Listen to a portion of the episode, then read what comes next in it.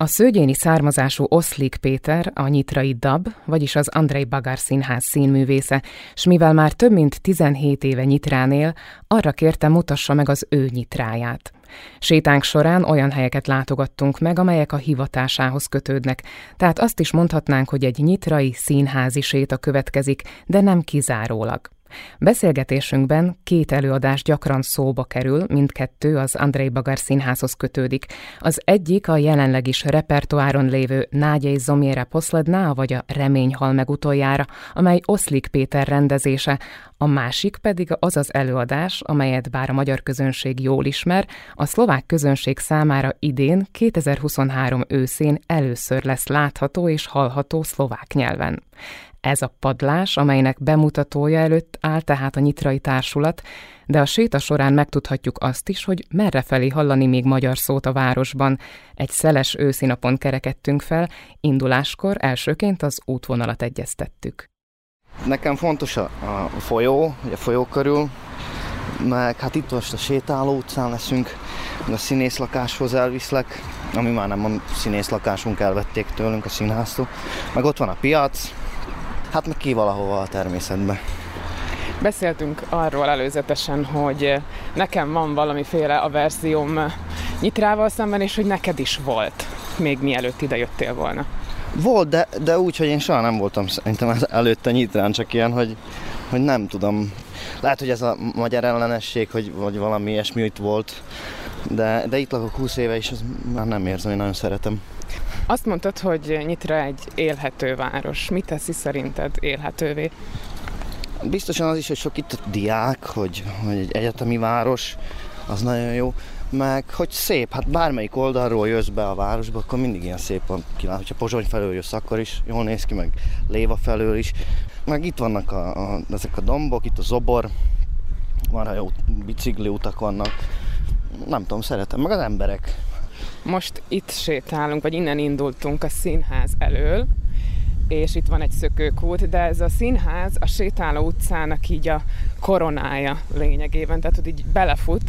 Színházi városként is jellemezhető? Tehát, hogy domináns itt a, a dab? Persze, biztosan.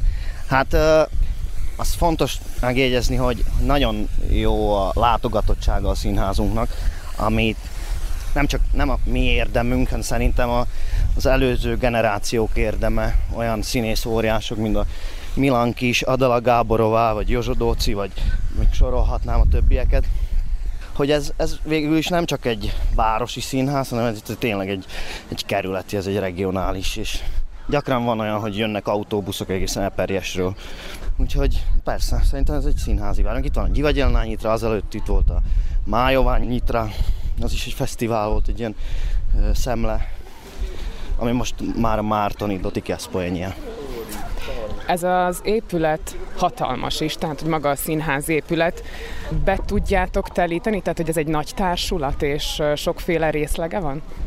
Vannak olyan esték, amikor a stúdióban is előadás megy, meg a nagy színpadon is.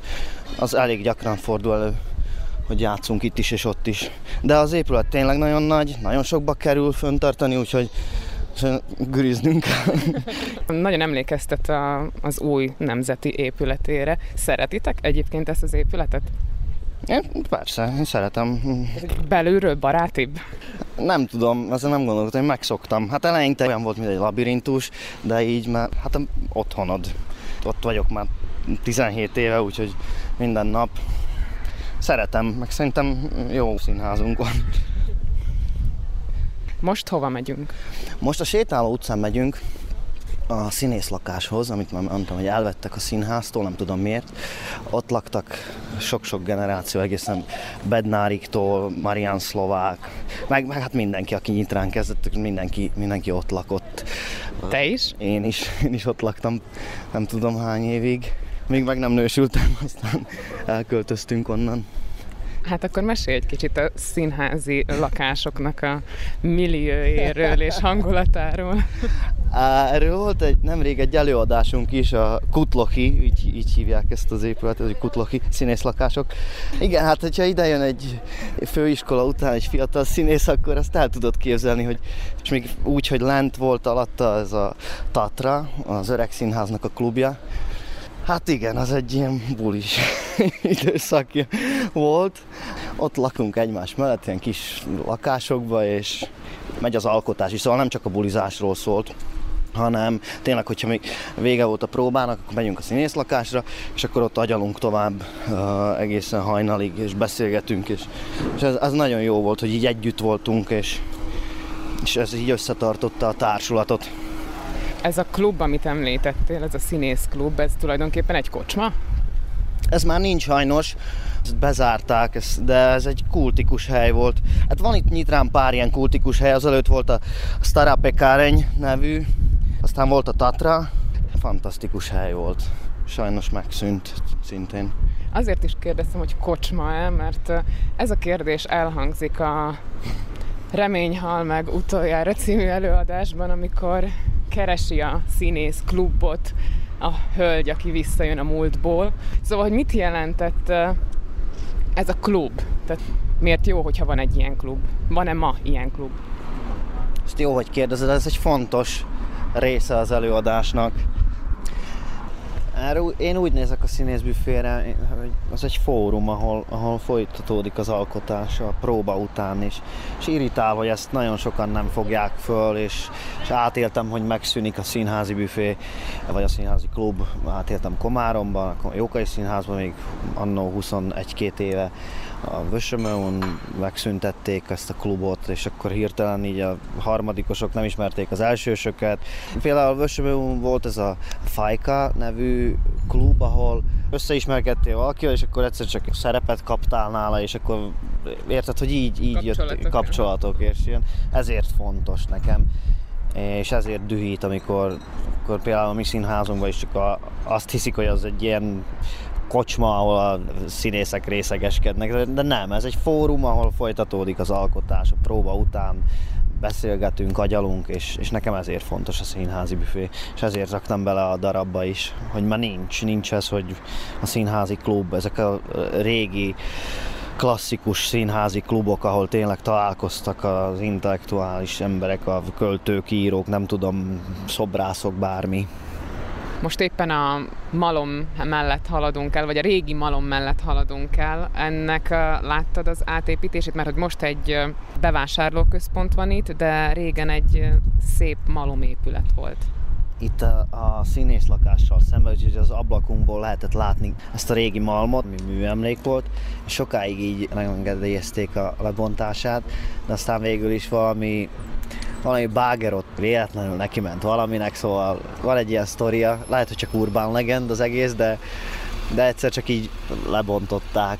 És a Gyuro Hrcska kollégám, ő beállított egy kamerát az ablakba, és egy ilyen timelapse videót csinált, ilyen naponta lőtt egy képet, úgyhogy neki megvan az egész, ahogy nem bontják a malmot, és fölépítik ezt, a, ezt az új bevásárlóközpontot. Ez az üvegpalotát. Igen, igen, igen. Megérkeztünk a színész lakáshoz. Igen, ez a Kutlochi. Ott, itt lakott a, az előző generációk, mindenki, aki nyitrán kezdett, nagyon sok színész kezdett nyitrán, ugye Maros Kramártól kezdve, nem tudom, a Janko Galovics, a szlovákék, a Maros szlovák, mindenki, aki most már nemzetiben, meg bárhol van, ők mind, sokan kezdtek nyitrán, és ők mind itt laktak itt a színészlakáson, hát és ez egy ilyen, hát el tudod képzelni, hogy ide jössz fősúly után, fiatalon, és együtt lakik egy csomó színész. Vannak nagy sztorik a bednárikék, ahogy még voltak a nagy főzések, de ne, nekünk is vannak ilyen sztoriaink, hogy ilyen ment az életnek, hát nem csak a bulizásról szól, de, de itt is ment az alkotás is.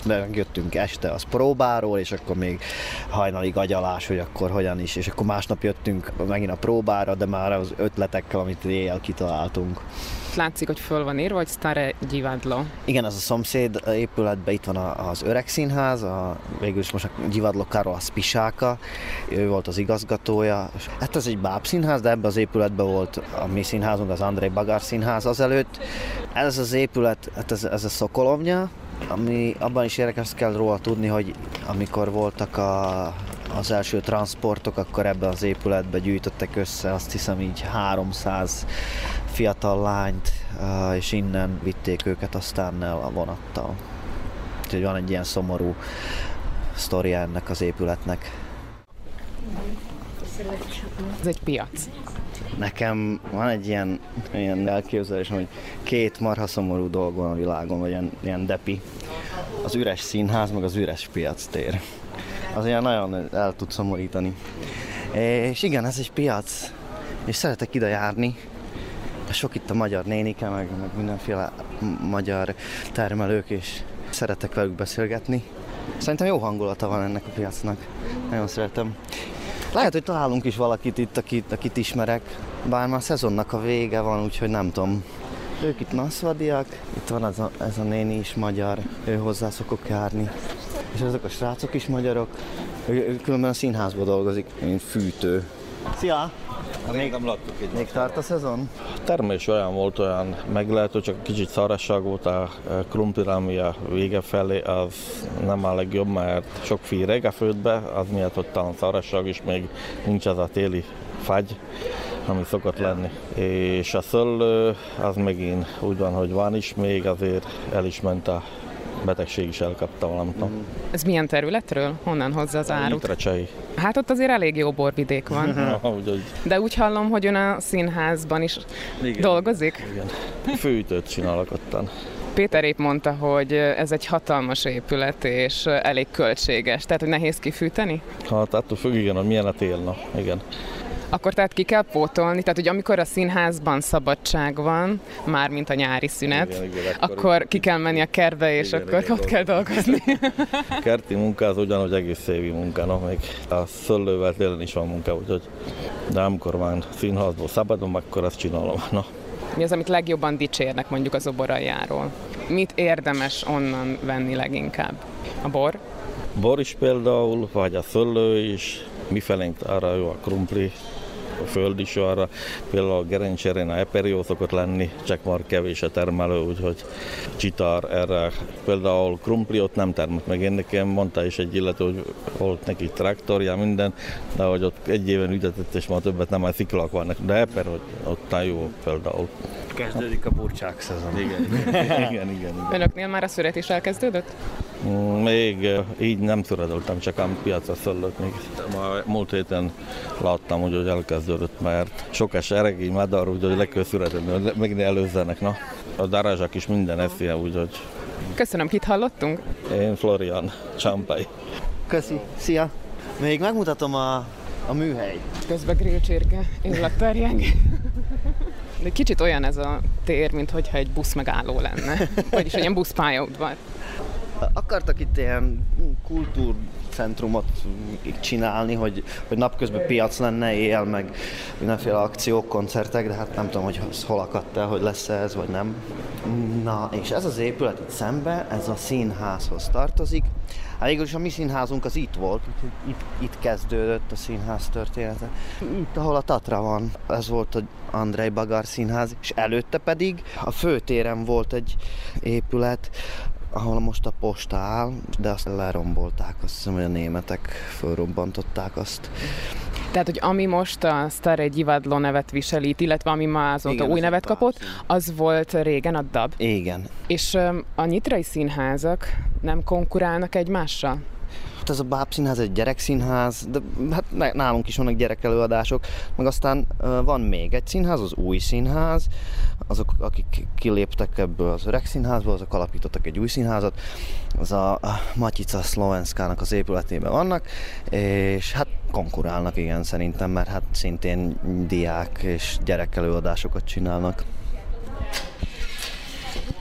Itt van a Varroda, itt vannak a Hát a gyártás, itt vannak az asztalosok, a műhelyek, vagy a hegesztés, hát itt, itt rakják össze a díszleteinket.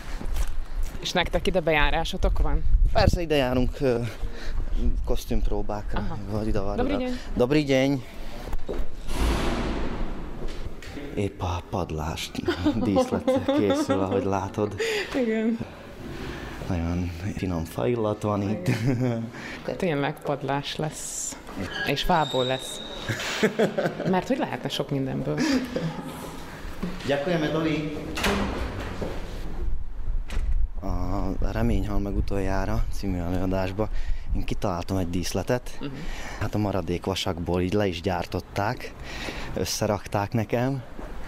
És én rájöttem, hogy ez totál hülyeség, hogy ez nem fog működni, úgyhogy egy hétig az ott, ott állt, és próbáltunk benne, és aztán én mondtam, hogy oké, okay, ezt ki kell dobni. És én egy hétig nem aludtam, hogy ezt hogy fogom megmondani, és így bejöttem a színházba, hogy figyelj, és bocsi, hogy ez az én hülyeségem, de hogy ez nem működik, hogy ezt vigyétek innen el, és mondtak, oké. Okay. és elvitték. Ez milyen jó fejség. Hát ez a rendező ezt így megengedheti magának. De hát maradék vasakból rakták össze, úgyhogy nem volt egy nagy Igen, de azért mégis nehéz lehet ez, hogy uh-huh. dolgozol rajta, benne van pár Igen. munkát. Igen.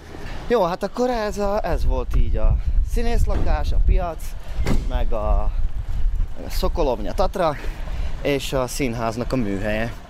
Még ami fontos nekem Nyitrán, meg szerintem a városnak is fontos, az a maga a Nyitra folyó, ami így kezd élni, így kezd így egyre jobban kihasználva lenni, hogy, hogy ott van egy bicikliút körülötte például, vannak mindenféle éttermek, meg gyorsbüfék, felépült egy új bevásárlóközpont, nagyon sokáig épült, Nyitra különben specifikus arról is, hogy az egy lakosra jutó bevásárlóközpont, na, az nagyon, nagyon sok. Szóval rengeteg bevásárlóközpontunk van. Igen, itt Mit? egymás szomszédságában van mindjárt kettő. Igen. Hát itt az a régi Prior épület, amit szintén most újítottak föl. Uh-huh. Igen, látszik, hogy igyekeztek elvenni a szoci jellegét. Igen, igen. Nem tudom, mennyire sikerült. Menjünk le a folyóhoz, és a folyóparton visszasétálhatunk a színházhoz. Mondjuk az, hogy keresztül szeli ez a forgalmas főút a várost, az azért ad egy nem annyira kellemes nyüzsgést neki. Nyitra folyton be van dugulva, teljesen olyan érzésed, mintha New Yorkba autóznál. Komolyan. És a Stefányi utca az nagyon forgalmas. De már van egy egész jó kerülőút itt Nyitrán, hát erre megy a, az autópálya, és működik a kerülőút. Visszatérve a Nyitra folyóhoz, gyakran jársz ott? Igen, gyakran, mert, mert itt, itt a parkon keresztül is folyik. Hát ugye, akkor Lili, a kislányom kicsi volt, akkor sokat jártam ki a parkba kocsikázni, meg kacsákat etetünk, meg ilyenek. Úgyhogy a, a folyó az tényleg a városhoz tartozik nagyon, és szeretem, hogy így van itt ilyen víz. Meg egyszer volt egy olyan, hogy be volt fagyva, van egy ilyen gát, és előtte volt egy, egy ilyen befagyott rész, de a, a folyó közepén nem volt befagyva, és ott kacsák voltak. És kutyát sétáltattunk a barátnőmmel, és a kis kutyák így beruhantak a kacsákhoz, és ki nem tudtak kijönni, mert ott volt a jég. És akkor tudtam, hogy ez pár perc, és utána megfagynak. Szétvertem a jeget magam előtt, és kihoztam a kutyákat, ledobtam őket a földre, és rohantak vissza a kacsákhoz. Úgyhogy igen, megfürödtem a jeges nyitrába. És gyerekkel is élhető város? Igen, hát van a park, ami nagyon szép, éppen most újítják föl, vannak ott mindenféle állatkák. Lili is nagyon szereti. És lányom. magyarul beszélve is élhető? Abszolút, soha nem ért semmilyen atrocitás. Magyarul beszélek a Lilivel az utcán, bárhol, és soha nem történt, hála Istennek semmi. Amikor ide kerültem, szerintem egy egészen erős magyar akcentusom volt, és akkor működött még a színháznak az oldalán, hogy lehetett írni mindenféleket, hogy mi tetszett, meg mi nem tetszett, és soha nem jött egyetlen olyan reakció, hogy mit keres itt egy magyar gyerek. Nem szóltak a magyar akcentusom miatt. De azért a Nyitra part, ahová tartunk, az volt a helyszíne, ha jól tudom, vagy jól emlékszem annak az eseménynek, ami pont ezt a félelmet a magyarok részéről kiváltja a város iránt talán, tehát hogy a Hedvig ügy. Nem tudom, hogy hol történt pontosan, de akkor már itt voltam a városba, és hát megosztotta ez, én nem emlékszek rá, hogy a, a társulatban is nem tudták az emberek, hogy mit is gondoljanak, és a politikusok tényleg úgy rá, ráálltak erre az ügyre, hogy nagyon szomorú, hogy tényleg megoszlott a vélemény, hogy akkor kinek is van igaza, és hogy megtörtént ez valójában, vagy nem. Még egyszer mondom, lehet, hogy csak szerencsém van, mert tényleg itt Nyitrán nagyon sok a skinhead. Ezek ez már nem ilyen babyskinek, tudod, ezek a tizenévesek, akik bomberbe járnak, meg verekednek, hanem azok, akik már felnőttek, és beépültek a helyi struktúrához. Na és megjöttünk a folyóhoz. Van itt egy nagyon faka bicikliút, és nagyon-nagyon jó ki van építve a bicikliút, és szeretek járni biciklizni, meg az oborra is járok biciklizni. Ott van egy ilyen kedvenc köröm, ami itt indulok az oborról, és a kis templomhoz, aztán Podhorani, megkerülöm az egész zobort, és visszajövök Csitárnál. a Csitári hegyek alatt. Igen, az ilyen 20 kilométeres erdőbe nagyon jó biciklizés.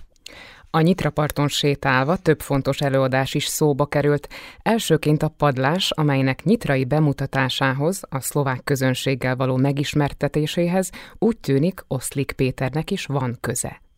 Amikor a Lili megszületett a kislányom, akkor én sokat engedtem neki a padlás, mindig néztük a Youtube-on, ugye azt a régi előadást, meg a zenét hallgatom, meg énekeltem neki, és az egyik dramaturgunknak mondtam, hogy, mi, hogy ez milyen jó, és hogy ezt meg kéne csinálni. De hát ez már 8 éve volt.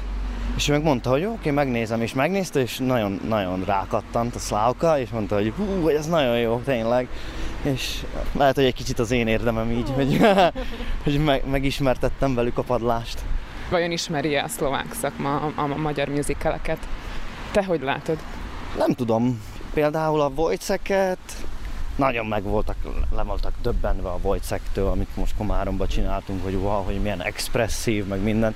És a Béres Attila mondta, hogy hát szerintem nem az, Magyarországon ez egy ilyen normális előadás, Németországban már ódivatú, itt meg mindenki meg van tőle döbbenve.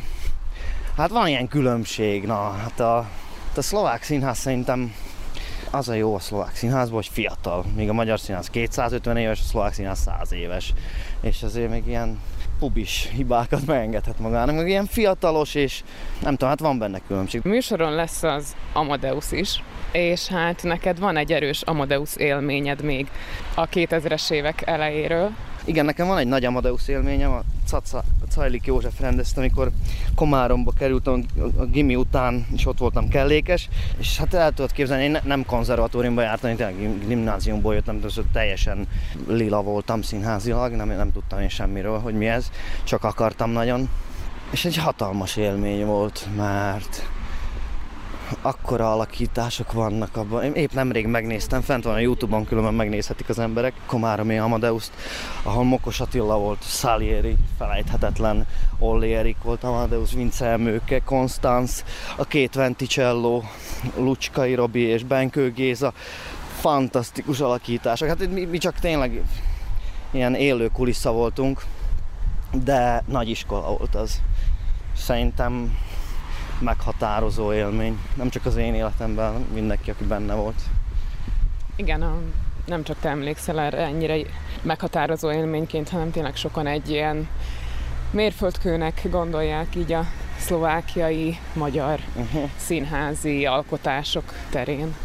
De azon túl, hogy alakítások, így visszatekintve, mit látsz benne? Nem tudom, hogy használhatjuk-e a korszakalkotó kifejezést? Az egy nagyon jó időszakja volt szerintem a Jókai Színháznak, Kispéntek Jóska bácsi igazgatása alatt. Ott tényleg jött a Telihai Péter rendező, aki a Tartüfföt csinálta, és rengeteg díjat nyert, meg mindenféle fesztiválokra jártunk. Úgyhogy ez egy nagyon erős időszaka volt a színháznak, annyiban is, hogy most szerintem a Covid után így nem nagyon jöttek vissza a nézők, hogy a Komáromi Színháznak szerintem van egy most ilyen élő problémája, hogy, hogy a látogatottság, akkor még, még tényleg tudott menni egy előadás 30-40-et, ma meg gond, ilyen tízig eljutni egy előadással. És milyen volt az, amikor te rendezői székbe raktad magad? Tudom, hogy ez nem volt annyira új számodra, mert hogy konzervatóriumi diákokkal dolgozol rendezői pozícióból is, de amikor a saját társulatát próbálja igazgatni, rendezgetni a színész, hogy ez milyen élmény volt? Hát én ezt most régóta terveztem, de hát soha nem volt rá idő, ugye, hogy mindig próba, meg előadások, meg mindenféle, meg az iskola is. Jött ez a Covid, és akkor hirtelen lett sok idő, és kérdeztem a színház, hogy mi lesz, mit, mit, mit fogunk csinálni, mondták, hogy semmit, mert semmire nincs pénz, és ezért felkínáltam, hogy oké, okay, akkor csináljunk valamit mi, és akkor így jött ez. Hogy milyen érzés volt? Hát félelmetes, mert bele kibicelni mások rendezők munkájába, az nem olyan, mint egy egész dolgot megrendezni és felelősséget vállalni az egészért. Szóval kicsit így lefagytam. Voltak helyzetek, amikor nagyon egyszerű szituációkra nem tudtam megoldást találni, vagy választ adni a színészeimnek, de hála Istennek segítettek, és látták, hogy hát ez egy új szitu nekem is, és megcsináltuk közösen.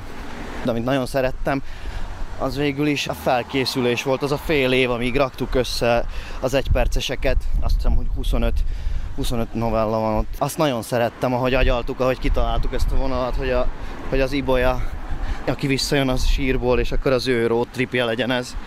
És még nagy élmény volt, hogy Szabó G. László barátomnak köszönhetően sikerült eljutni eh, Radnóti Zsuzsához, ugye, Örkény István özvegyéhez, és az Örkény István dolgozó szobájában, amit hogyha megnézel felvételeket az interneten, ma is ugyanúgy néz ki, mint egy múzeum, és én abban a dolgozó szobába tudtam felolvasni Radnóti Zsuzsának a darabot, amit összeraktunk, és mivel hát ő ugye dramaturg, ő a Víg Színháznak hosszú évekig ő volt a fődramaturgia, nagyon-nagyon jó meglátásai voltak, és nagyon-nagyon jó hozzászólásai, és hát ez egy nagy élmény, egy életre szóló élmény, hogy Örkény István dolgozó szobájával Radnóti Zsuzsának felolvasni az én örkény darabomat, amit én raktam össze az egypercesekből. Fantasztikus. Közben, amikor néztem ezt az előadást, azon gondolkodtam, hogy az adaptációkkal nem csak egy nyelvre fordítod le azt az adott darabot, nyilván ennek megvoltak a szlovák fordításai az egyperceseknek, de hogy azt a közeget hogyan hozt közelebb a nézőknek, tehát hogy mert ez budapesti, illetve magyarországi közege van, elhangzanak a magyar nevek, ezzel volt gondotok? Én nem tudom, szerintem nekem ezzel nincs gondom, mert ugye magyar írta, magyar rendezte, szóval van benne egy ilyen önirónia, de hallottam már olyan reakciót, hogy ez kicsit sértő a magyarokra nézve. Szerintem nem. Szerintem az a jó benne, hogy tudunk magunkból is viccet csinálni. Hát ez örkényre abszolút jellemző, tehát hogy meg maga a groteszk, meg az abszurd műfaja ezt teszi lehetővé. De mondok egy konkrét példát, hogy mikor jutott például ez eszembe. Van egy monológ a Lánchíddal kapcsolatban. Igen.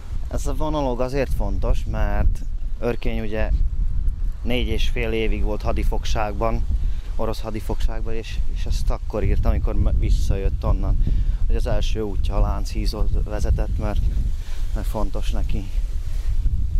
És, és ezt azért raktuk bele. Mert szerintem meghatározó élmény lehetett Örkény életében ez a hadifogság. Hát az alapján írta aztán a tótékat, a Pisti a vérzivatarban.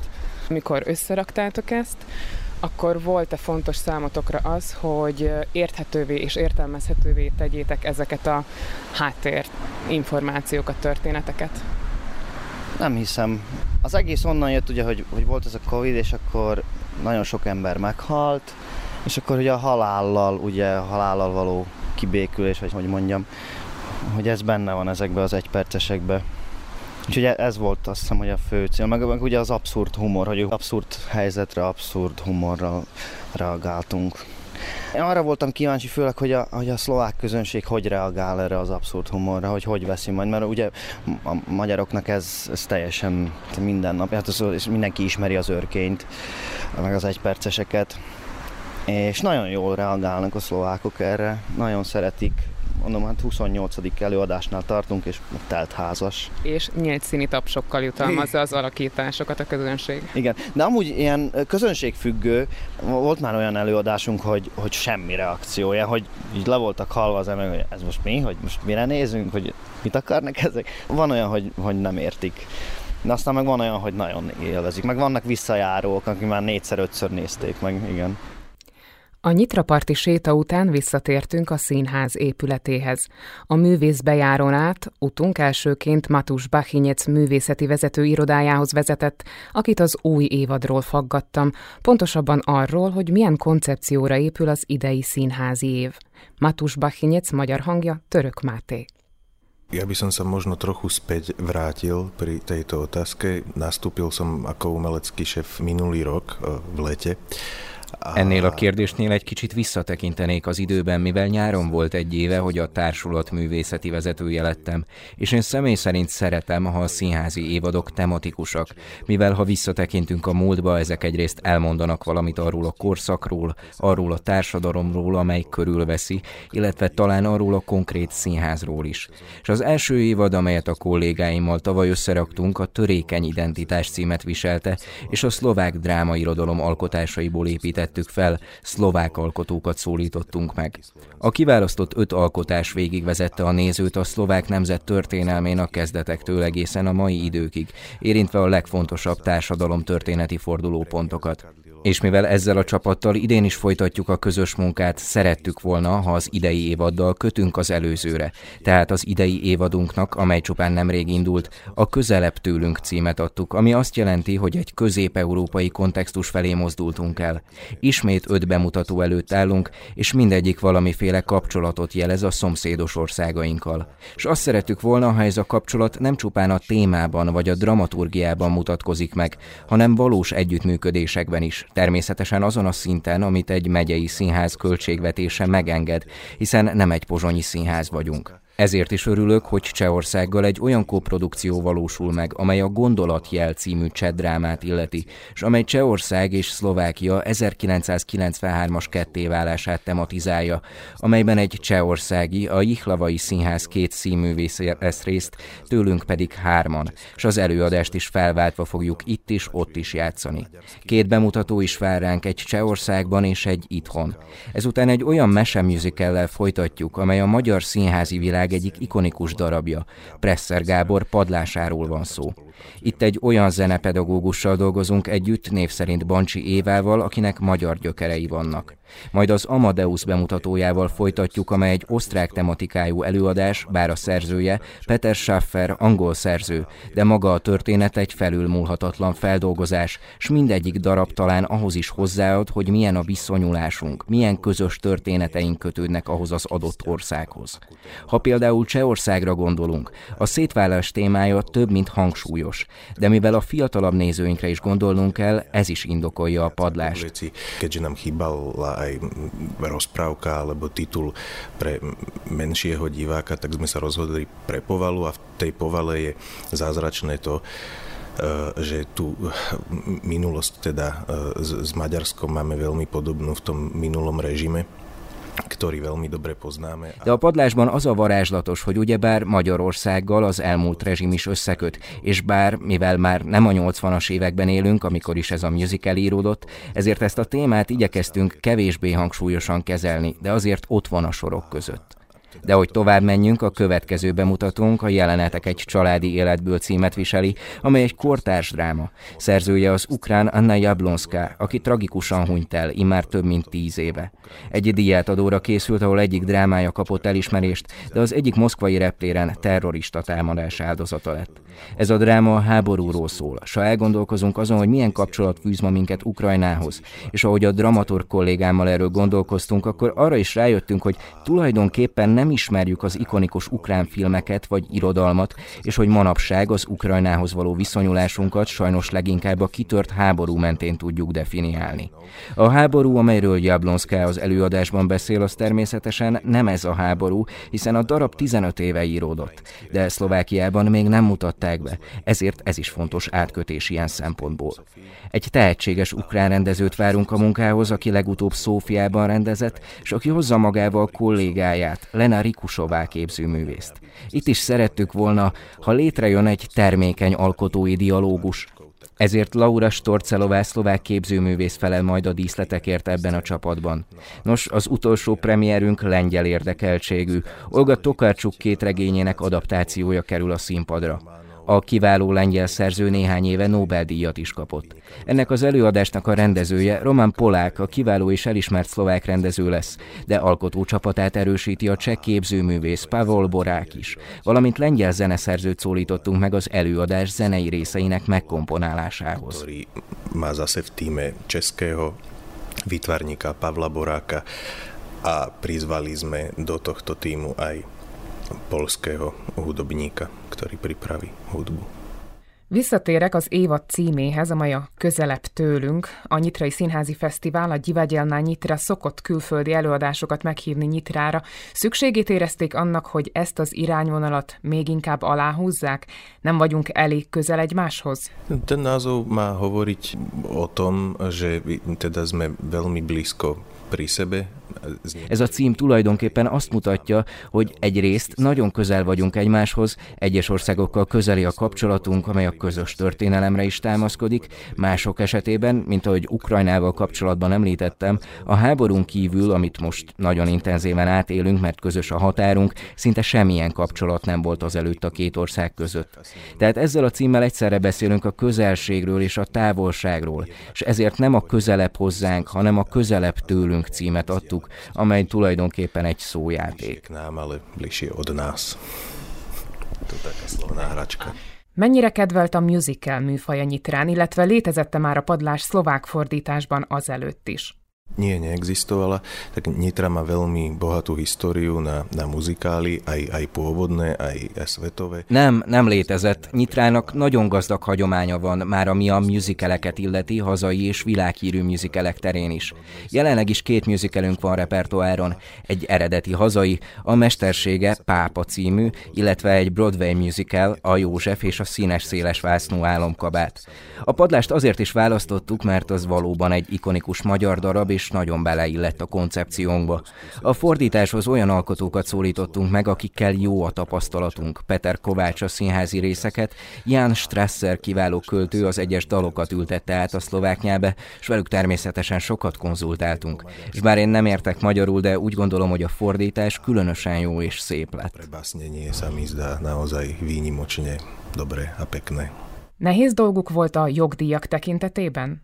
Ani veľmi nie, tak e, zastupuje ich samozrejme. Nem mondanám. Ugyebár egy ügynökség képviseli őket ilyen tekintetben, velük kell egyeztetni a jogdíjak megvásárlásával kapcsolatban, de természetesen elküldtük a fordítást is, amit jóvá hagytak, és valószínűleg ők is elégedettek. Odsúhlasili to, takže sú asi aj oni spokojní.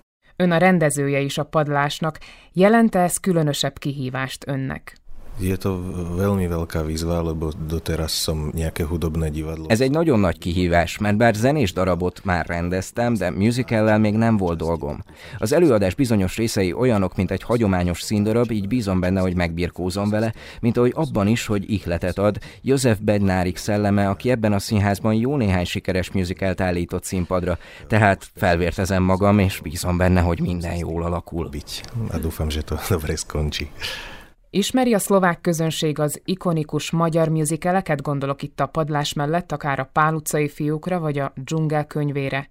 Nemyslím si úplne, tak Povala má tradíciu inscenovania aj na Slovensku, ale teda... V Nem gondolom, hogy így lenne, bár a padlás látható volt már szlovákiai színpadokon, de a kisebbségi színházakban, Kassán és Komáromban, és természetesen a szlovákiai magyarok ezt a darabot nagyon jól ismerik, mint ahogy az ikonikus dalait is. A mi társulatunk magyar tagjainak, Dékány Nikoletnek és Oszlik Péternek sem kellett elmagyarázni, miről szól az előadás. Viszont a szlovák nézők nem ismerik a a padlást, sem a többi magyar musicalt, bár az idősebb nézők számára biztosan ismerős Presser Gábor és a Lokomotív GT meg az Omega. A padlás azért is nagyszerű, szemben például a Pál utcai fiúkkal, mert nem feltételez extra ismereteket, nem kötődik konkrét magyarországi helyszínhez, hanem ez a történet lényegében univerzális és ma is érvényes, bármely országban színpadra állítható, bár lehetséges, hogy szerencsésebb olyan országokban bemutatni, amelyeknek van tapasztalatuk az elmúlt rezsimmel. De egy nagyon szép metaforikus nyelven és formában beszél a halálról, az elmúlásról, arról, mi történik az elmenőkkel és az itt maradókkal metaforickou o, o smrti, o odchode ľudí a kam odchádzajú, čo s nimi a čo s nami, ktorí sme tu zostali. Kik alkotják a DAB közönségét? Elsősorban nyitraiakra kell gondolnunk, számítanak-e magyar nézőkre a padlás kapcsán? Neviem, či očakávame maďarských divákov, to sa teraz asi nedá povedať, môžeme iba... Nem tudom, hogy számíthatunk-e magyar nézőkre, de ezt most még nem lehet megmondani, csak találgathatunk. Én bízom benne, hogy kíváncsiak lesznek a fordításra, főként azok, akik kétnyelvűek, vagyis beszélnek magyarul és szlovákul is. Tehát meglátjuk, hogy vajon elég kíváncsiak lesznek-e ahhoz, hogy Nyitrára is elutazzanak emiatt. De nem csupán nyitraiak járnak az Andrei Bagar színházba, de a környező falukból is, lényegében az egész Nyitra megyéből vannak nézőink. Ale okolité dediny, v podstate celý nitrianský kraj. A magyar színészekkel kapcsolatban gyakran felmerül a magyar akcentus kérdése. Még ma is hangsúlyos kérdés ez? Pre mňa to je otázka, tak je to uh, slovenské profesionálne divadlo. Uh, ak uh, poviem možno príklad so Spojenými štátmi, tam ak prídete na... Számomra kérdés, igen, hiszen egy szlovák professzionális színházról van szó, de mondok egy amerikai példát. Ha mondjuk Chicagóban elmegy valaki egy nagy színházban a Lír királyra, ahol a Lír királyt játszó színész fehér és ír akcentusa van, mert hogy ír származású, de a király három lányát játszó színész közül az egyik afroamerikai, a másik egy vörös hajú hölgy skót gyökerekkel, a harmadik ázsiai származású és akcentussal beszél, akkor ott valószínűleg ezen senki sem ütközik meg, ami érdekes dolog. A film esetében, ami egy realista elbrázolást nyújt, más a helyzet, ott valószínűleg fennakadnánk ilyenen. Szóval ez egyfajta beállítódás kérdése is, hiszen Szlovákiában még lényegében alapjogokért harcolunk, és messze vagyunk attól, hogy ne oldjunk ilyen kérdéseket, mint egy markáns akcentus, mondjuk egy szlovák klasszikus mű esetében. Mert ilyen tekintetben ez lényegében az előadás koncepciójának része kell, hogy legyen. Ha valaki például Ludovics Túrt játszana magyar akcentussal, akkor ma azt gondolnánk, hogy az egy vicc, vagy paródia, vagy valami más koncepció van mögötte. De mivel a három szlovákiai magyar színészünk kiválóan beszél szlovákul, mindannyian játszanak magyar színházban is, és szuper, hogy két nyelvűek. Tu máme vlastne troch slovenských Maďarov v a všetci hovoria výborne po slovensky a všetci hrávajú aj v maďarských divadlách, takže je to super, že sú bilingválni. A Covid-ban született, de máig repertoáron van egy következő magyar vonatkozású darabuk, a Remény hal meg utoljára, amely Örkény István egyperceseinek színpadi adaptációja, amelyet az önök színésze Oszlik Péter állított színpadra. Ennyire sikeres a darab, hogy még idén is műsoron tartják? Áno, je to štúdiové predstavenie. Myslím, že divákom sa to veľmi páči. O čom... Igen, ez egy stúdió előadás. Azt gondolom, hogy a nézőink nagyon szeretik, amit bizonyít az is, hogy általában telt házas. Mondhatjuk, hogy örkényt, remélem jól ejtem, az ő munkásságát általában véve ismerik Szlovákiában. Nem végeztünk kutatást olyan szempontból, hogy vajon a szlovákiai magyar nézők járnak-e inkább erre az előadásra. Én azt gondolom, hogy a humora közel áll a szlovákokéhoz is, és ugyanúgy, mint a padlás, örkény munkássága is nagyon egyetemes érvényű. Tak, takisto ako tá povala je veľmi univerzálna. A színházban éppen a padlás ének próbái zajlottak, és a szintén szőgyéni származású Dékány Nikolett színművészt még a korepetálás előtt kérdeztem. Ez már nem az első évadod nyitrán, de egy elég különleges évad elé néz a dab. Te hogy tekintesz rá? Hát valóban különleges abból a szempontból, hogy a szomszédos országainknak a kultúráját próbáljuk kicsit közelíteni a, a nézők számára, és hát ennek a keretén belül ugye Magyarország is, mivel a szomszédunk, ezért választott a színház egy nagyon-nagyon híres darabot, a Padlást, amiben én is szerepelni fogok, aminek különösen örülünk, Oszlik Petivel, mert mind a ketten úgy gondoljuk, hogy ez egy nagyon-nagyon szép darab. Már csak amikor a dalokat hallgatom, akkor teljesen meg vagyok hatódva, és elkezdenek sorogni a könnyeim, úgyhogy, úgyhogy szerintem a szlovák nézőknek is nagyon fog tetszeni. Örülök, hogy megismerik ezt a darabot.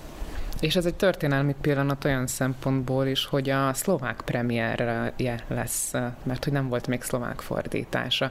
Hogyan hangzanak a szövegek szlovákul számotokra? Hát vannak dalok, amiket sikerült nagyon jól lefordítani, és vannak dalok, amiket kevésbé, tehát hogy most kicsit így küzdünk ezzel, mert ugye nagyon nehéz úgy énekelni, hogy ismered a, az eredetit, és, és tudod, hogy az hogy hangzik, és hogy van a szöveg, és, és a szlovák verzióban kicsit más, mert ugye annyira eltérő mind a két nyelv, hogy egyszerűen lehetetlen ugyanúgy lefordítani, meg én is fordítottam már dolgokat magyarról, szlovákra, szlovákról, magyarra, úgyhogy én tudom, hogy nagyon nehéz megtalálni a megfelelő kifejezéseket, és ugye minden ritmusnak annak megfelelő kell, hogy, tehát, hogy megfeleljen ugye a szöveg, ami már adott, ugye, és mivel a szlovák az egy teljesen más nyelv, mint a magyar, és teljesen más a ritmusa is, ezért néha nagyon nehéz odailleszteni, vagy úgy elénekelni, ahogyan az eredetiben van, mert például, mi tudom én,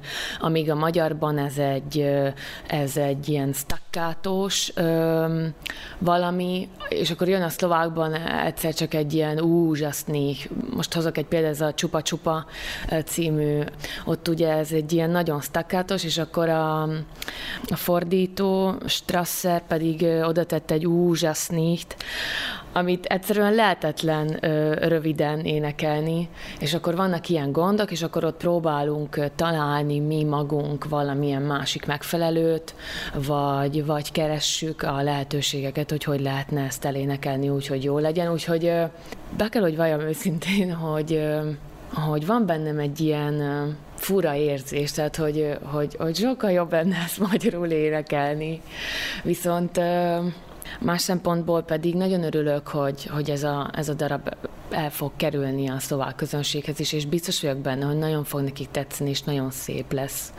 De hát ugye minden, minden eredetiben a legjobb, úgyhogy így ez a, ez a véleményem erről.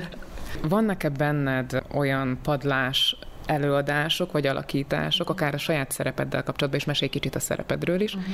amik így beköszönnek, és amit mondjuk esetleg el kell tenned onnan, hogy ne arra koncentrál, vagy ne az ugorjon be. Uh-huh.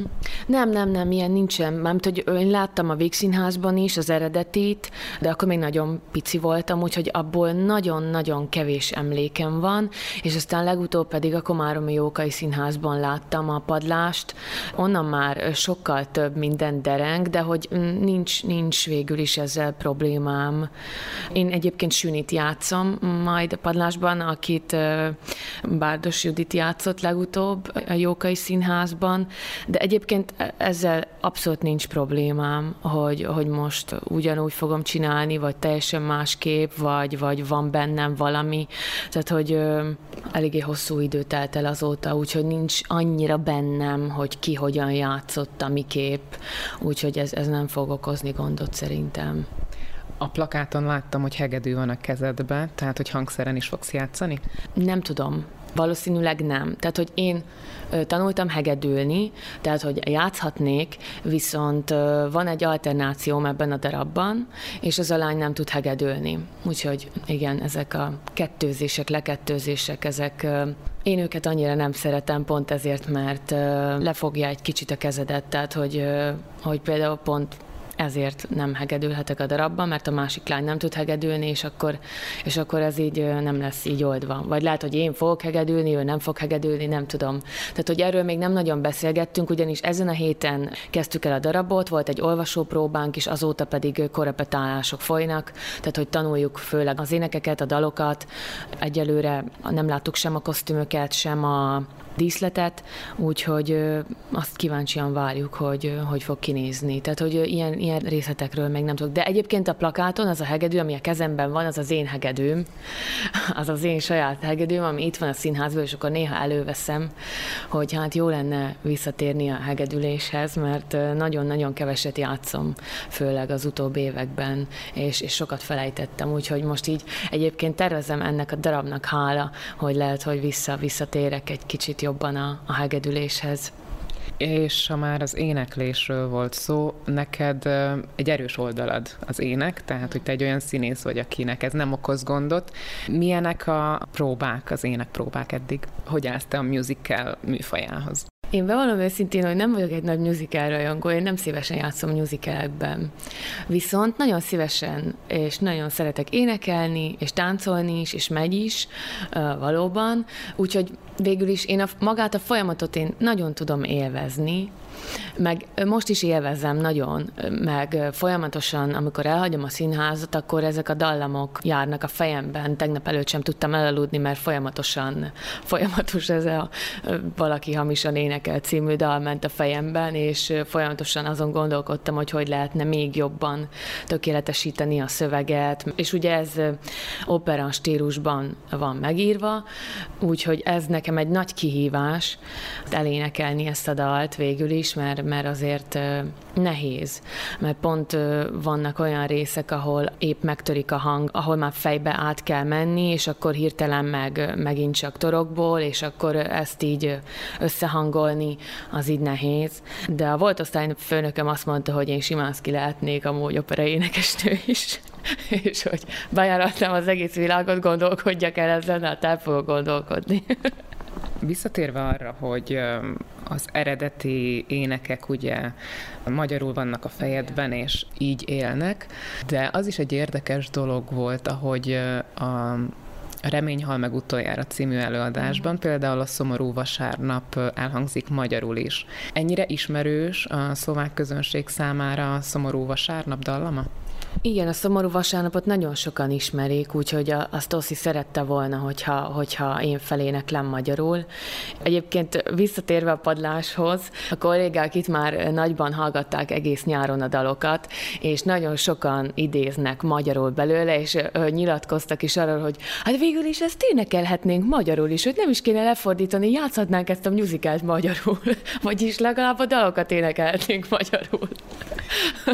Úgyhogy mert hogy magát a dalokat szerintem nem fogja ismerni a közönség, viszont Presser Gábort és az LGT-t és, és az ő munkásságát nagyon sokan ismerik. Tehát, hogy már most hallom idősebb kollégáktól, hogy már nagyon várják, és, és mindenki egyébként a kollégák közül, akik benne vannak a darabban, nagyon dicsérik a, a zenét. Tehát, hogy nagyon tetszik nekik, úgyhogy szerintem a közönségnek is fog tetszeni. A Nyitrai Andrei Bagár Színház épületében barangoltunk tovább Oszlik Péter színművésszel, aki sok-sok izgalmas helyszínt mutatott meg az épületben. De bekukkantottunk az énekpróbára is, ahol Bancsi Éva zenepedagógus éppen Eva Pavliková művésznővel dolgozott a padlás egyik dalán. S bár Eva Pavlikovának vannak magyar gyökerei, ezért magyarul is beszél, de időnként Paszmár Lívia kölcsönöz neki magyar hangot. Itt van a színpadunk, benézhetünk. Ciao, Hát el, elég nagy. Ez egy hatalmas, igen.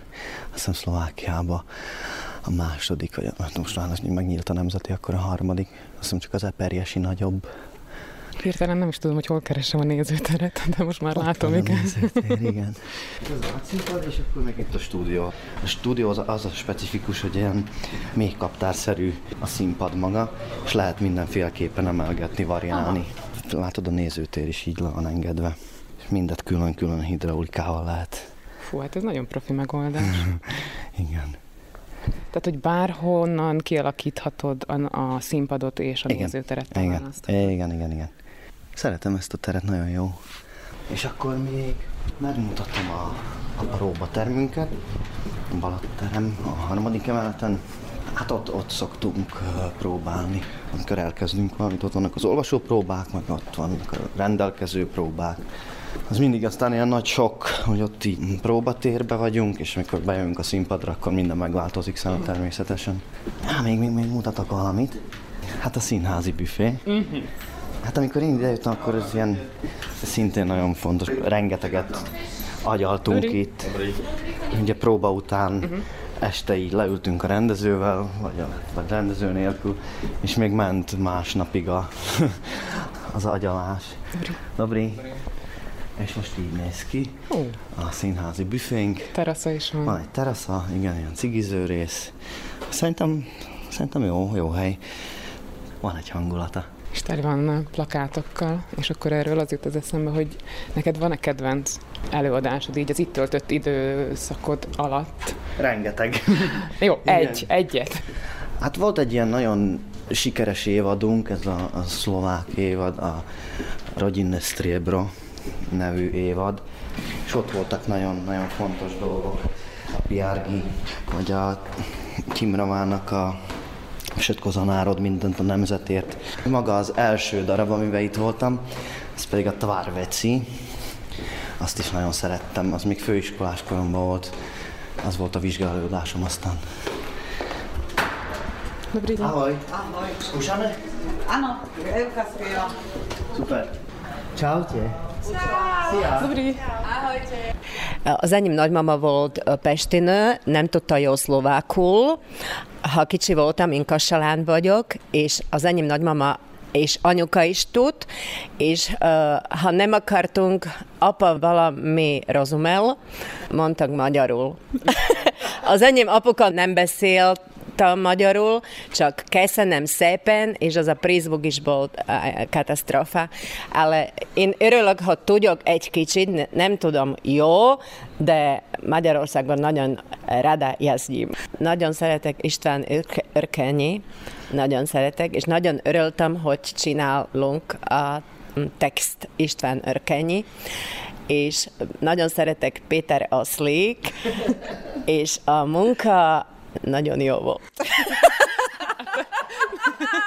Nie, bolo to perfektné, bolo to perfektné skúšobné obdobie. Ez egy nagyszerű próba folyamat volt. Azért csináltuk, mert éppen nem csináltunk semmit. Covid volt, még a premier is folyton tolódott. Volt, hogy lehetett próbálni, volt, hogy nem. De nagyon szerettünk dolgozni rajta. Én egyébként ismertem Örkény István szövegeit, a színházban is volt már műsoron a kulcskeresők. És egyszer véletlenül, amikor épp a Víg színházba mentünk vendégszerepelni Budapestre, az Örkény színháznál parkoltunk le, és akkor mondtuk, hogy itt mindenképp le kell fotózkodnunk, mert abban az időben a Reményhal meg előadást próbáltuk.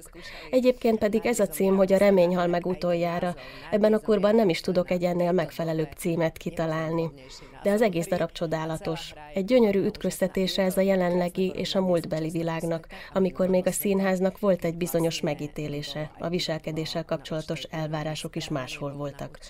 Én nagyon szeretem játszani ezt az előadást, de azt gondolom mindannyian nagyon szeretjük, és nem csupán Oszlik Péter személye miatt, de azért is. Všetci to máme veľmi radi. Nielen kvôli Petrovi Oszlikovi, ale aj. V našom divadle strašne veľa ľudí vie maďarsky. A mi színházunkban nagyon sokan beszélnek magyarul, ezáltal új lehetőségek nyílnak meg. A magyar nem egy egyszerű nyelv nekünk szlávoknak, a nyelvtan nem megy, de örülök, hogy egész jól hangzik, amikor például azt mondom. Dobre hovorím, keď hovorím jó reggel, hogy tetszik lenni, köszönöm szépen, szépen, tak akože to ide. Ozaj spievam Somorú vasárnap, száz nehéz virággal, száz fehér virággal. Takže aj to som sa naučila a mám rada inak magyarul. Én szerettem a magyarokat, mert ugye a nagymamám is az volt. Nagyapa, ő a téglagyárban dolgozott, és akkor még az osztrák-magyar monarchia idejében elment dolgozni Budapestre, és ott találkozott Terikével, aki egyáltalán nem tudott szlovákul. Ő magyar volt. Hét gyerekük született, nagyika 72-ben halt meg, de az utolsó pillanatig nem beszélt jól szlovákul. Szóval én nem tudom, mit csináltak, de beszélgetni valószínűleg nem igen tudtak. Ale rozprávať sa asi veľmi nemohli. Nehezebb lehet ezt szlovákul énekelni? Már úgy gondolom a más hangzó torlódások, stb. stb. Igen, nehezebb. Én mivel érték magyarul? Bancsi Éva, zenepedagógus, korepetitor. Én mikor olvastam a, a szlovák szöveget, hogy kicsit meg is ijedtem, hogy úristen, ez mi lesz ebből. De uh, már most, ahol dolgozunk, még csak most kezdtünk ezen a héten, már sokkal jobb, napról napra jobb. És mivel ez úgy volt megírva, ez a zene, hogy a magyar szövegre, de nekünk be kell tartani a zenét, ami meg van írva, és még most a szlovák szöveget pászoljuk arra a magyar zenei szövegre. Pedig lehet, hogy hogyha, hogyha szlovakul éneklük, akkor néha másképp kéne vezetni a zenét ebben nehéz. Uh-huh. Hát az átültetésekkel igen, gondolom igen, ez igen. az eleve probléma, tehát uh-huh. hogy nem mhm. eleve szlovákul íródott meg, Pontosan, és akkor más, igen. hogy más. És most, most mink a magyar szövegbe bele kell, hogy tegyük azt a, azt a, azt a, a jelentést is, igen, meg igen, minden. Igen, igen, igen, úgyhogy e- ebből kifolyólag nehezebb egy kicsit. Más a szlovák musical dallamvilág, mint a magyar musical dallamvilág? Szerintem nem. A zene mindig zene, attól függ, hogy jó-e a zeneíró, a zeneszerző, kivel dolgozik, de szerintem én nem látok benne a nagy különbséget egyelőre. Hogy halad a folyamat? Említette, hogy nemrég álltak neki. Mennyi idő van arra, hogy ez színpadra kerüljön? Hát hét, ugye? Oszi, hát hét, hát hetünk van. És ennek mennyire hangsúlyos része az énekes korepetálás? Tehát, hogy egy musical esetében gondolom ez a legfontosabb. Nap, igen, ez a legfontosabb, persze. Most, ahogy kezdtük, minden nap muszáj, hogy itt legyünk. Igen, és gyakoroljunk más színészeket segíteni az éneklésben, mint énektanulókat, mert hogy tudom, hogy a konzervatóriumban oktat. Miben más ez a munkafolyamat?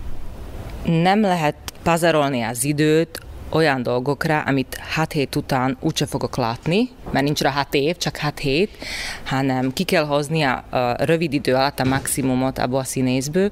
Persze könnyebb, hogy hogyha egy jobb éneklő színész, mint aki nem szokott, de eleve úgy vannak kiválasztva. Persze ez természetes, hogy itt mindenki tud énekelni, legalább egy kicsit. De mondjuk én tudtam, hogy kivel fogok dolgozni, mert én itt csináltam az Lata Alírát, úgyhogy én ezeket a színészeket ismerem. Nem féltem a dologtól, mert tudtam, hogy ügyesek. Más színházakkal is együtt dolgozik? Igen, a Nemzetibe is dolgoztam, aztán az Arénába, és most itt ez most a második ilyen előadás. Ďakujem pekne. Ďakujeme. Köszönjük. Sziasztok, Köszönjük. A színháznak búcsút intve a nyitrai vár felé vettük az irányt. Ahogy hallani fogják, a szél továbbra is fújt. Nagyon a hatás alatt vagyok most a benti próbának. Eva Bancsi, az énektanárunk, egy fantasztikus énektanár. Szerintem, ha ezt a villanyoszlopot, ami itt van, így elkezdene tanítani énekelni, akkor ez a villanyoszlop három hét alatt így énekelne. Komolyan. Én nem tudok énekelni, meg félek is énekelni. És van a Zlatá Líra című előadásunk, ugye a Pozsonyi Táncdal Fesztiválról. És hát ott nekem is kell énekelnem, van két dalom. És az Éva kihozta belőlem, hogy, hogy meg tudom csinálni. Az ott csúszott el, hogy a főiskolán, a Pozsonyi főiskolán nem volt jó, a, vagy nem volt szerencsém a tanáromra az énekoktatás. Aztán voltunk egy szemesztert ugye Pesten, és nem lehet összehasonlítani, hogy naponta egy óra individuális oktatás volt, Pozsonyban meg azt hiszem heti 15 perc, amit a Tányicska Poláková nevű fantasztikus kolléganőm, osztálytársnőm, aki a Kassai Színház dívája. Hát ő nagyon jól énekelt, úgyhogy az én 15 percemből még így elvett ilyen ötöt, úgyhogy nekem ilyen heti 10 perc jutott énekórára. Amit nem ilyen kifogásokat, hogy miért nem tudok énekelni, hát ez az én hozzáállásom is, hogy, hogy van egy ilyen Frusztráció? nem, nem, hát igen, utána már van egy frusztráció, de ilyen... Blokk. Hát hát a musicaleket én nem ja. szeretem, érted? Hogy ilyen, én nem értem, amikor dalra fakad a színész, hogy ebben mi a jó. De most meg, most meg már szeretem, mert hát ugye van ez az Natálíra, amit nagyon-nagyon szeretünk. Most készül a padlás, hát most volt az első olvasópróba. És Hát nekem libabőrös, lútbőrös voltam egész végig, az egész olvasó. Tényleg nekem ez a gyerekkorom, ez a padlás láttam Komáromba, és szerelmes voltam a Benes Ildikóba, aki a Sünit játszotta. és tényleg, hát én akkor döntöttem el, hogy színész leszek, amikor Komáromba láttam a padlást. Nem tudom hány évesen, szerintem ilyen kevesebb, mint tíz. Az nagyon nagy hátrány, hogyha a színész nem azt, hogy nem tud énekelni, de hogy nem annyira tud énekelni. Persze, nagyon nagy hátrány. Hát mindenképpen jó, hogyha, hogyha vannak ilyen adottságai, hogy énekelni, táncolni, Hangszeren hangszeren játszani. játszani, persze. Mert hogy ezt nagyon kihasználtátok a, a Remény hal meg utoljára című előadásban is fantasztikus, ahogy a színészek hangszereken játszanak. Ez is egy ilyen külön plusz, hogy a, a színészek csinálták a zenét is. Hát például a, arról, hogy mi a groteszk című novellát, az volt egy ilyen elképzelésem, hogy a punk nótába akarjuk lenyomni és ő, a színészeim rakták össze. Hát a Hanka Launerová diákom, aki már végzett rendezőszakon a Vösömeun, vele csináltam az előadást, ő megírta a szöveget, és a srácok meg megcsinálták a zenét. És amikor mondtam a Radnóti Zsuzsának, hogy a, arról, hogy mi a groteszk, hogy ezt punk nótába akarom, akkor erre a Radnóti Zsuzsa azt mondta, hogy aha, az jó, ez az Istvánnak tetszene, ez jó.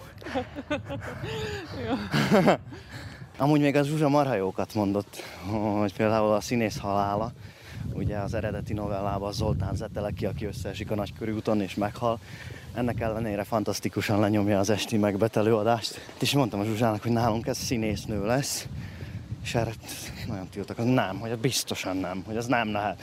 És megijedtem, hogy miért nem? Ez egy férfi műfaj, ilyet nők nem csinálnak. Vagy például a, hát a, a, a musical szám a darabba, ugye a, a fecskék, csak a fecskéktől kell félni. Arra is tiltakozott a Zsuzsa, hogy ezt nem lehet musicalbe tenni, mert elveszik a mondandója. Mondom, nem, nem, hogy az meg lesz. És szerintem benne van az, amit Örkény akart mondani, hogy, hogy itt mindenféle emberek vannak körülöttünk, de lehet, hogy a legveszélyesebbek épp azok, akik fel se tűnnek, ugye. Jó, hát azért kell hozzá tüdő, hogy ide feljöjjön az ember. Hát azért nem viszlek az oborra. Múlt héten itt játszottunk, volt itt egy fesztivál, és itt játszottunk a Teatro Tatróval, Ah. a kabarét. Tényleg a teatra most még nem is tértünk ki. Igen, az is egy fontos dolog az életemben, a Teatro Tatro. És az is Nyitrához kötődik. Lassan felérünk a várba. Van olyan musicalünk, hogy Povolanyé Pápezs, amit már játszunk valami, nem tudom, nagyon hosszú ideje, szerintem már öt éve, és még mindig imádják a népek, és járnak rá, és havonta kétszer lenyomjuk. Tehát, hogy járt Nyitrán János Pál pápa, és ez olyan meghatározó élmény a nyitrájaknak, hogy állítottak egyrészt egy szobrot, másrészt meg egy musical igen. őrzi ennek a történetét. Igen, igen. Innen van egy jó kis kilátás. Van egy jó kis kilátás. Itt van a fürdő, a nyitrai fürdő, az ott fönt a Klokocsina nevű lakótelep, arra látni a Kálváriát, itt a vár, a vár mögött ott van a zobor, oda viszlek még a, a kis templomhoz. Az egy nagyon szép hely, majd meglátod. Ide gyakran kiársz Aha. zobordarásba? Nem tudtam, hogy zobordarásnak hívják Drazsovce. Itt van ez a kis templom, Szent Mihály templom, hiszen ez a 13. századi. Nagyon szép, és nagyon szép a kilátás. Bár most felépítették ide ezt az autógyárat, és egy kicsit bele csúnyít, de, de nagyon szeretek ide járni, mert erre vagy a bicikli utam. Nekem a biciklizés az a legjobb relax, azt imádom. Szöveget is szoktam úgy tanulni, hogy biciklizés közben, meg, meg erdőbe járni, szöveget tanulni. De várj, hogy van, hogy kezedben a papír? Nem, nem, hogy már így ez év a fejedben van egy kicsit, és akkor így memorizálod, hogy körbe-körbe mondani. Ja, Vannak... De amikor mondjuk nem biciklizek, hanem csak sétálni meg, akkor néha viszem a szövegkönyvet is, igen. Vannak még ilyen technikák, hogy hogyan jó szöveget tanulni? Hát a legjobb az nekem a próbákon, mert akkor így kötöd a szöveget valamilyen cselekmény, amit tudom, hogy megfogod a poharat, akkor azt mondod, hogy uh, szóval nekem úgy, otthon nem szeretek így magolni, de, néha muszáj. És mi a helyzet a filmezéssel? De most volt egy pár film, amiben, amiben benne voltam, most a nyáron forgattam két filmet, Rasztya Borossal a Tyapákovcit. Az nagyon jó lesz szerintem, fantasztikus képek, meg nagyon jól megírta Rasztya, meg Lackó Sanyival csináltuk a, a Hancsovszki Béláról, egy nagyon érdekes sztori, egy ilyen, ilyen dokumentumfilmet. Hancsovszki Béla tornajai srác, aki, hát van egy ilyen sztori, hogy 45-ben, a háború után, augusztus, nem tudom, hanyadikán éjjel bedobtak egy bombát a csendőrségre, ahol három csendőr, csehszlovák csendőr aludt. Nem lett semmi bajuk, de az épület az úgy megrongálódott, hogy le kellett bontani. Tehát másnap a csehszlovák hatóságok begyűjtötték tornaja összes férfi lakosát 12 éves kortól, berakták őket mindenféle elhagyott kastélyokba, és fogva tartották őket, és mondták, hogy jó, hát akkor amíg nem derül ki, hogy ez ki volt, akkor lehet, hogy így minden másodikat lelövünk. Hát ugye ez a kitelepítések már elkezdődtek, és hát... Erre való reakció erre volt? való reakció volt ez a bomba. És hát nem tudni, mert nagyon érdekes a sztori, hogy akkor most ez a Béla, hogy ő felvállalta, vagy rá erőszakolták, vagy vagy hogy megmentse a többieket, akkor ezért vállalta magára, vagy tényleg robbantott, vagy nem robbantott. Nagyon ilyen homályos az ügy. Halálra ítélték, de ez is egy olyan sztori, hogy ő 19 éves volt, és halálbüntetés csak 20 éves kortól lehetett adni, és megszökött a börtönből. Szóval egy, egy tényleg ilyen James Bond sztori az egész.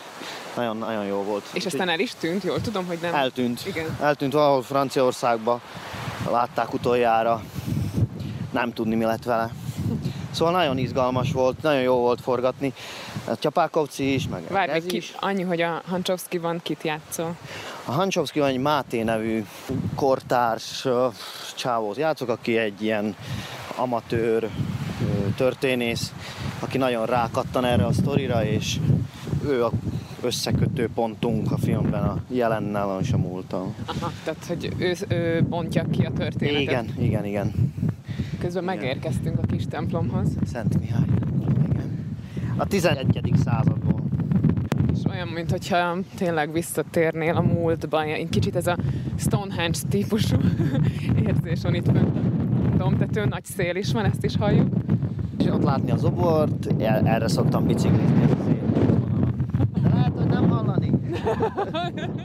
szóval akkor színházért, túráért, természetért érdemes Nyitrára jönni legalább. Biztosan. És hogy egy élhető város ez. Szerintem az, én szeretem. Még a teátro, teatro, az egy fontos dolog az és, életemben. És ez miért Nyitrához kötődik? Hiszen az egy vándor színház. Hát igen, itt él Ondrosz Pisák, a Teatro Tatro principálja, a főrendezőnk és az egész Teatro Tatro apja, atya, kitalálója. Hát ez egy ez egy szerelem dolog, ez a Teatro Tatro, azt hiszem, nem tudom, tíz színházból vagyunk összevergő, de szerintem a legjobb szlovák színészek. Én úgy jutottam be a Teatro Tatroba, különben még régen, amikor volt az az öreg sátrunk, ezt úgy kell elkezdeni, van egy színházi sátor, és akkor jártunk vele bárhol, felállítottuk és, és játszottunk. Ők úgy kezdtek különben, hogy volt egy lovuk és egy ilyen maringotkájuk, és elmentek azt hiszem Ukrajnába vagy Romániába így utaztak, és bárhol felállították ezt a maringotkát, és színházat csináltak, játszottak embereknek. Na és utána lett a sátor, és hát akkor még lehetett az, hogy mi, mi állítottuk, mi vertük fel a sátrat, úgyhogy mindenki úgy kerül be a teátro Tatróba, hogy veri a, a, a sátorszöget, vagy mi ez? Sátorvasat. Sátorvasat, igen. Így lehet bekerülni, és akkor... alulról kell Igen, építkezni. alulról, igen, igen, igen. Volt a, az Ilja Proféta, a Bianca Brasselli, a kétfejű hölgy, és most van egy kultikus Mester és Margarétánk, ami már tíz éve fut, két évig próbáltuk, mi csináltuk a dramatizációját is a, a könyvnek. Az első verziója, az első éven az ilyen hat órás volt, de az csak a sztorinak a fele lett meg. A következő évben megcsináltuk az egész könyvet, és le, lerövidítettük, és már csak négy és fél órás a darab. De szerintem fantasztikus, imádom. Úgyhogy a Teatro az egy ilyen fontos dolog az életemben. De hogy lehet összehangolni egy közszínházi létet, egy vándorszínészi élettel, plusz még forgatásokkal? Ja, hát nehéz összehozni ezt a teátrotatrot, főleg nyáron dolgozunk, hát a sátor miatt ugye, mert télen nem lehet, de nehéz összerakni ennyi színészt, egy találni terminusokat, hogy mikor játszhatunk. De te életedben? Ja, az én életemben, hát az, az, az se rossz, igen. Hát nem tudom, ez van. Hát de a fő dolog az a, az Andrei Bagár Színház, ahhoz, ahhoz képest viszonyul minden további forgatások, meg minden.